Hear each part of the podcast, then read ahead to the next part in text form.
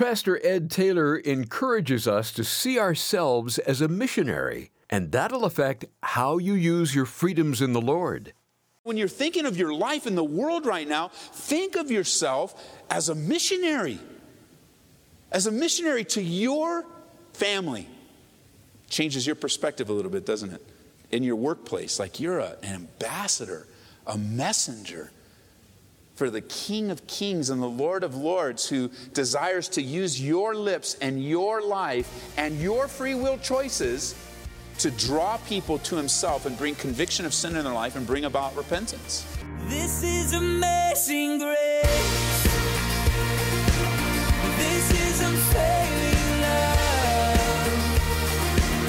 That you would take my place. That you would bear my cross. You laid down your life. That I would be set free. Oh, Jesus, I sing for all that you've done for me. The city of Corinth was engaged in idolatry big time. There were also several pagan temples in the city, and each one was quite popular. You can see why the Apostle Paul felt it was so important to get the message of Christ to these people, that their hopes shouldn't be placed in things made by the hands of men, but rather in the hands of the one who made men. This is Abounding Grace. Open your Bible, if you would, to First Corinthians ten now as we join Pastor Ed Taylor. We're about to learn that Christian liberty doesn't include the freedom to sin. One of the things that the church in Corinth missed was understanding how to live in the grace of God. I believe they understood the grace of God. I believe they experienced the grace of God. But I also believe, as we study through this letter, that they misunderstood how to apply it. And I would say that living in the grace-filled freedom that we have in Jesus requires us to say yes to a few things and no to other things. And that's an important distinction. Yes to some things, but also no to other things. And there are some, and you could be in that category, that misunderstand grace. Grace, that unmerited favor of God, his unconditional love toward us, that not because of any work that you have ever done or ever will do, God's love is on you, but because of his work and his finished work, grace. All of God's riches at the expense of Jesus Christ. Now, I went out of order, but you can use the word grace. God's riches at Christ's expense. You can use that word to remember that really that's the essence of grace. Some believe that grace teaches to Christians, to us, just to us here. There, there are those that believe that grace teaches anything goes. I mean, come on, Ed, I'm under the grace of God. I have freedom in the Lord. I am free in Christ to do whatever I want to do. Even, and, and some go over the edge, they, they become lawless. And they'll go, I'm free to do whatever I want, even if it's sinful. And that's why I wanted you to look at Romans chapter six with me for a moment in verse one, because that question is answered. Grace never gives you and I permission to sin. Never, ever. And this is just one part. This is just one point. We could go all over the scriptures, but I want to build this for you as you understand what Paul is telling the church in Corinth. In verse one of chapter six, Paul says, "What shall we say then? Shall we continue in sin that grace may abound?" And you know what he says? The answer there in verse two? Certainly not.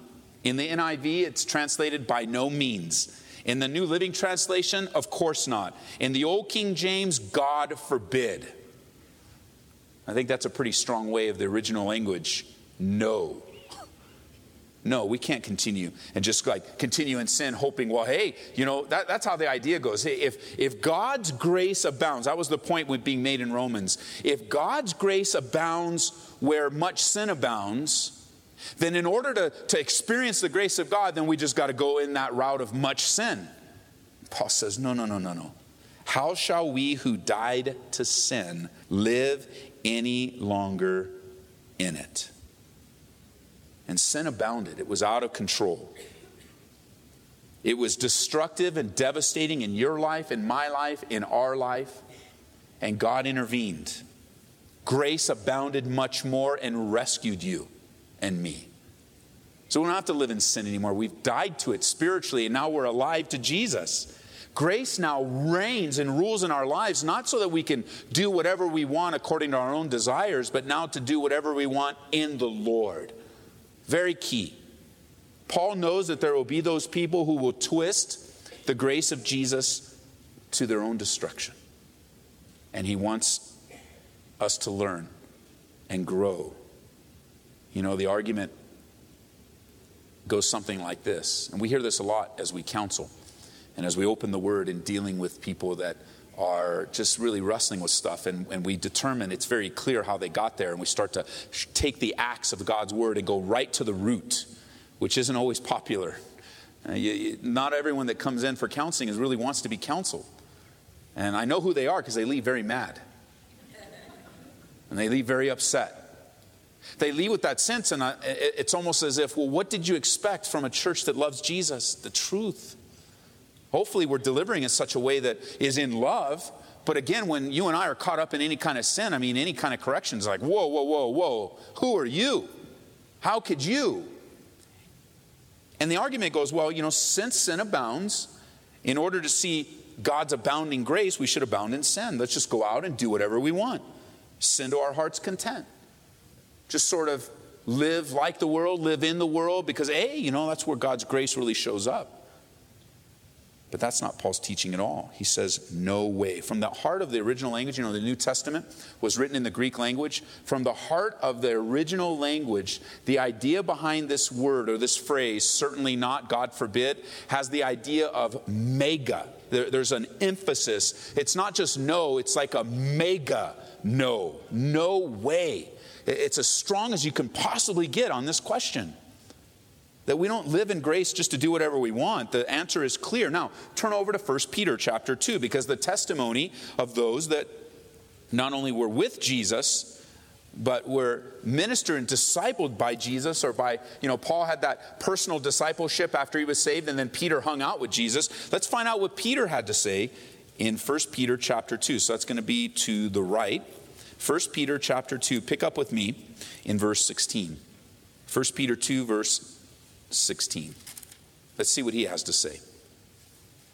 He says, well, pick up in verse fifteen. We'll get the beginning of the sentence here. For this is the will of God, that by doing good, you may put to silence the ignorance of foolish men, as free, because that's what grace does. It frees you.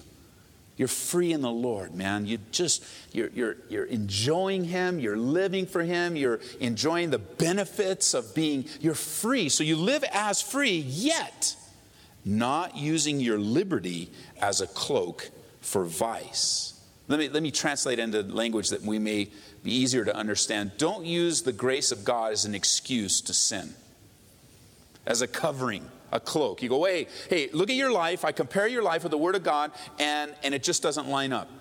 No, brother, I'm under grace. I can. No, no, no. You're using grace right now as a cloak to excuse your behavior. Don't do that. It's not the wise use. It's not a cloak to stumble someone.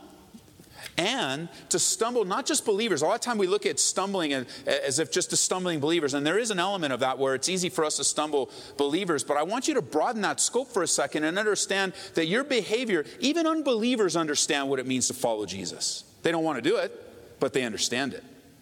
I mean, isn't it true you make one mistake around an unbeliever and they call you on it? How do they know? Like, well, I didn't know Christians did. And you're like, yeah, I know, I blew it, man. Like, they're experts on what it is to live for Jesus. They just don't want to do it. They're just in that place of resistance and rebellion. And so when you're thinking of your life in the world right now, think of yourself as a missionary. As a missionary to your family. Changes your perspective a little bit, doesn't it? In your workplace, like you're an ambassador, a messenger for the King of Kings and the Lord of Lords, who desires to use your lips and your life and your free will choices to draw people to Himself and bring conviction of sin in their life and bring about repentance. And when you look at yourself that way, it's not just stumbling at other believers, but it's stumbling unbelievers. And just having one more excuse, one more reason. And, and it's not just the episodic issues that we have. That's not what's being addressed here. where we're living in the world, we stumble, we we fall, we, we're knuckleheads, we, we weren't, you know, we, we we kind of left our devotions for a couple of days, and now we're all in the flesh, or we're quicker to get in the... I'm not talking about the the, the normal everyday life of, of growing and, you know, falling and tripping and those kind of things. This is addressing those that say they're Christians, claim to be Christians, they have their Bible on their desk, they're, it's always open, but their lives betray. If we were to write a Bible based on their lives, it would be greatly different than God's revelation. So, oh, you know, this is what, this is, this is it. And, and like, wait a minute, what kind of life is that? That's what's being addressed here. Don't use grace. Don't think that grace is an excuse just to do whatever you want. Don't use, li- don't use your liberty as a cloak for vice, but remember, he says in verse sixteen, that you're servants of God. In the New Living Translation, it actually translates verse sixteen, but your freedom is not an excuse to do evil. And that hits it on the head. It's not to be used for ourselves. Freedom isn't for ourselves. Freedom's for the Lord.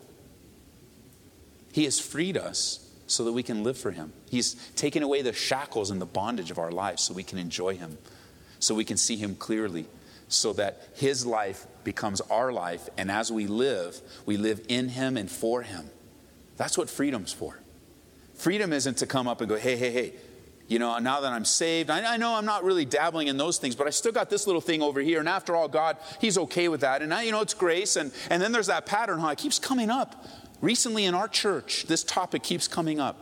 The idea of coming on a Wednesday night, maybe Wednesday nights is your main service. This is where you worship. This is this is the place. This is where, you know, because your work schedule, whatever it might be, Wednesday nights just becomes a, a wonderful place of, of worship. It's your primary. So using Wednesday nights, for example, tonight, you're, you're here, you're, you're up into the heavenlies, but maybe even after service, you already have sinful behavior already planned.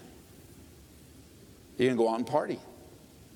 You're going to head over in an area where you just know that it's not going to be good for you. You've got something already ready on your D V R or already on the internet that by the time you get home, you're going to start living back in that cesspool of sin. It's going to mess you up. But in your mind, hey, man, it's grace, Ed, come on. Don't be so heavy. I can do what I want. I love the Lord, but your actions say you don't. And then you're waiting for next Wednesday, because you got that sweetness of communion just between you and the Lord. You know we're going to be able to, Lord willing, we'll be here. We'll be able to sing unto him. There can be an opportunity for repentance. And, and you're cycling it out, right? You come to worship, live like the devil. Come to worship, live like the devil. And you could be in that category where you're just living under this cloak of grace, when all the while God has so much more for you. He has so much more for you. It's always looked at as a negative. Well, you know, God doesn't want me to do this. He won't let me do this. Christians can't do that. No, no, no. You ask God what's good for your life. Say, no, God, just evaluate your life. Is this good for me? Is this going to... And we'll get to some questions a little bit later on how to use our freedom so that you can start applying them in your life. Peter says it. Paul says it. Turn over to Titus. Titus is just a few pages over. Turn over to Titus for a second. And let me show you. It's First Timothy, Second Timothy. It's to the left. Let me show you. First Titus chapter two. Grace actually teaches us. When you embrace the wonderful grace of God, it teaches us. Look at verse eleven. Titus two, verse eleven. For the grace of God that brings salvation has appeared to all men, teaching us. I bet you didn't know that grace can teach. When you're living in the grace of God, you and I are being taught how to live. Notice, teaching us that denying ungodliness. So ungodliness is everything that doesn't match up with God. That makes sense, right? Ungodliness, things that don't measure up, where you, you look at it and you go, that, that's just not, that's not God-like. That, another way of looking at ungodliness is that stuff's not going to be in heaven. It's not in heaven right now. So denying grace teaches us, number one, denying ungodliness. And notice the second one, denying worldly lusts. That's all the temptations and all the craziness that's going on in our world, that we should live soberly. You know what soberly means? Not drunk. whether it's drunk in alcohol or drunk under some influence of drugs, or even you can be drunk with, with fame and fortune and success. You can be drunk with a lot of things under its control. That a Christian, the, one of the marks of a believer living in grace, understanding the teachings of grace, is that he or she lives soberly. There's a soberness about them. That's beautiful. Righteously and godly in this present age, looking for the blessed hope and the glorious appearing of our great God and Savior, Jesus Christ. That's a whole other Bible study in and of itself. But Paul, as he's writing to Titus, ties the coming of the Lord to holiness, righteousness, ungodliness, or godliness, and denying ungodliness, denying worldly lusts. A lot of times there'll be those that look at the rapture of the church and the expectation of the church. You know, every generation of believers expected Jesus to return at any moment. That's how the disciples lived their lives in every successive generation. They didn't put it off. They didn't say it already happened. They lived in anticipation. You know what that does? That puts a godliness in your life and an urgency in your life. As you're waiting and anticipating and just enjoying the presence, not only, not only what God's doing in your life right now, but what he's going to do as Jesus returns according to his promise. So with all that in mind, come over to First Corinthians now, and we'll pick up where we left off in chapter ten. In verse fourteen, First Corinthians ten, as we look at this early church and learn from them. First Corinthians ten, verse fourteen. Paul's writing, therefore, my beloved, flee from idolatry. Remember verse thirteen, no temptation is overtaking you except such as common to man, but God is faithful, who will not allow you to be tempted beyond what you are able, but with the temptation will also make the way of escape. You, therefore, beloved, flee idolatry. So the idea is running here, running away, run away, run away through the escape. And one of the things that they were dealing with, because the city was very idolatrous, was run away from idolatry. I speak, he says in verse fifteen, to wise men, judge for yourselves what I say. Haven't you ever found yourself like that with someone? Like there's a battle going on, you're talking, you're sharing, and, and they're just not connecting. You got, you know what, you just, just judge for yourself what I'm saying. You, you don't have to believe me. You don't have to take it because I said it. I'm not trying to convince you. I don't need to be right in your life. You know, that's also an error that's made when you're sharing the gospel, where your goal is to win the argument instead of winning the person over to the love of Jesus. And you know what? You might win the argument, but lose the soul. And you can leave like, wow, that was good, man. I read that book, and man, I bam, bam, bam, bam. And it's like, yeah, you were so theologically right, and you just missed the heart of the matter. You just, you told, you know, you were talking to a person, not a machine, a person with hurts, a person with issues, a person that's probably under the weight of sin. They probably lived that way so long. They're maybe have an addiction, or maybe they were hurt. I, I, who knows? And it's not just enough to make the right argument. It's to speak the truth in what? Yeah, the agape love. The same agape love that broke your heart, softened you up. The same goodness of the Lord that brought you to repentance. Right? Wasn't it goodness? Weren't you just blown away that God, after all that you have done and thought, and every thought you've ever had, every action you've ever... I mean, didn't it just blow your way that God, he didn't turn his back on you, he still loved you? I know it blew me away. Like, are you kidding me?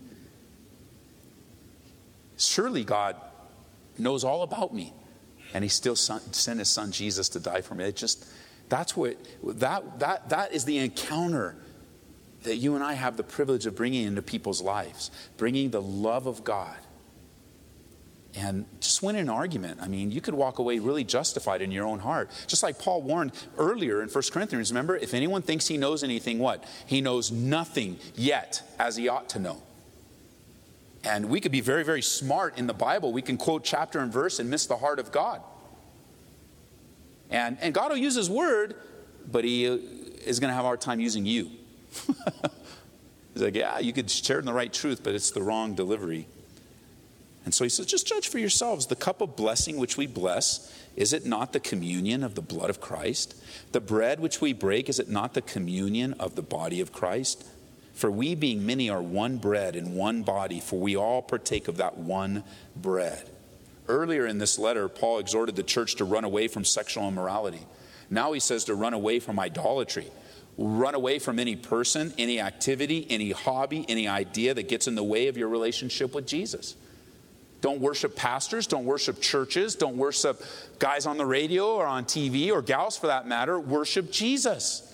And understand that the men and women that God's brought into your life are just vehicles that God's used to get you where you need to go. And that's right to his, right to his very presence. And don't we make great error when we put all our hope in man? Haven't you found that to be true yet?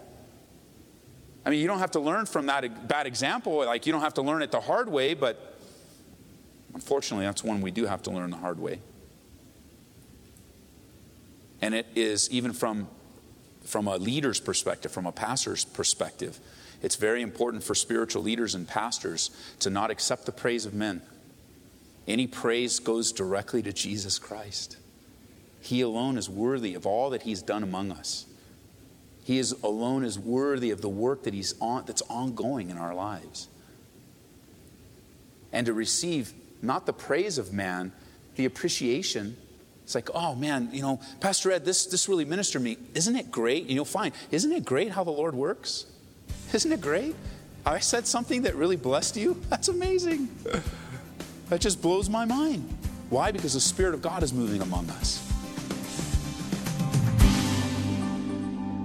Pastor Ed Taylor reminding us Jesus alone is worthy of praise. And this is Abounding Grace, our Monday edition. We've been in First Corinthians ten today.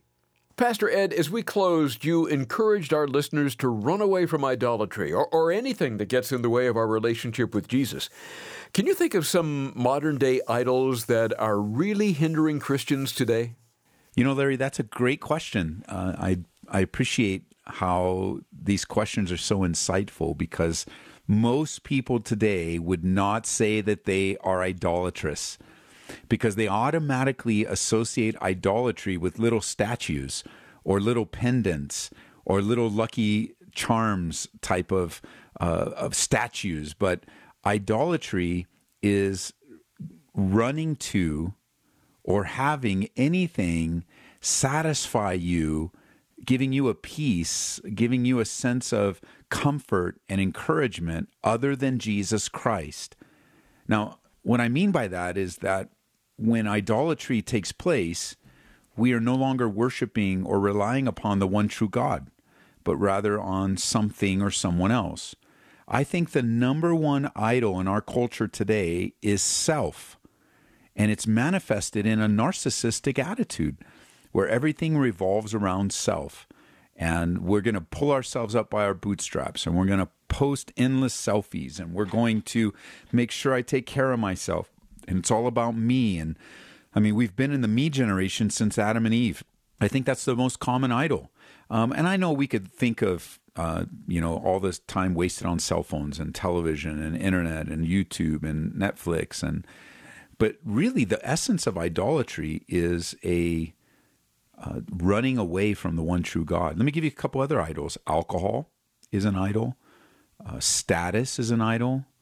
Money is an idol. Uh, I think of, you know, drugs, marijuana, you know, the things that uh, in our state have been made legal. And so that has given some people this idea, well, if it's legal, it's okay with God. That's not true. Not everything legal is okay with God.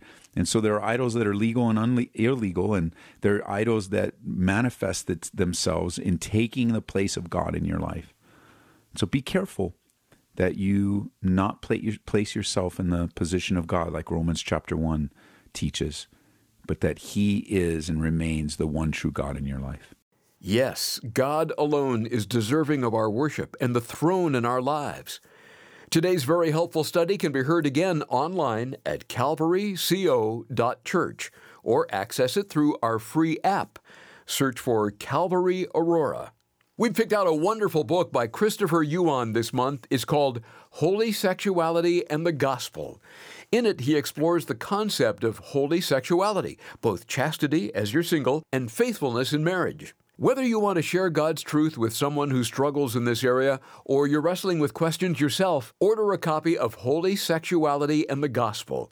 We're making it available to those that support Abounding Grace with a gift of twenty-five dollars or more. Give us a call at eight seven seven, three zero, GRACE. That number again, eight seven seven, three zero, GRACE. And please remember, we are listener-supported. Simply put, that means we look to our listeners to help us with the costs of being on the radio. Well, glad you've taken time out to study First Corinthians with us. And be sure to join Pastor Ed Taylor tomorrow for Abounding Grace, when we'll pick up where we left off in this very helpful and applicable epistle. This is amazing grace. This is unfailing love. That you would take my place. That you would bear my cross. You laid down your life. That I would be set free. Oh, Jesus, I sing for all that you've done for me. Abounding Grace is brought to you by Calvary Church, Colorado, here in Aurora.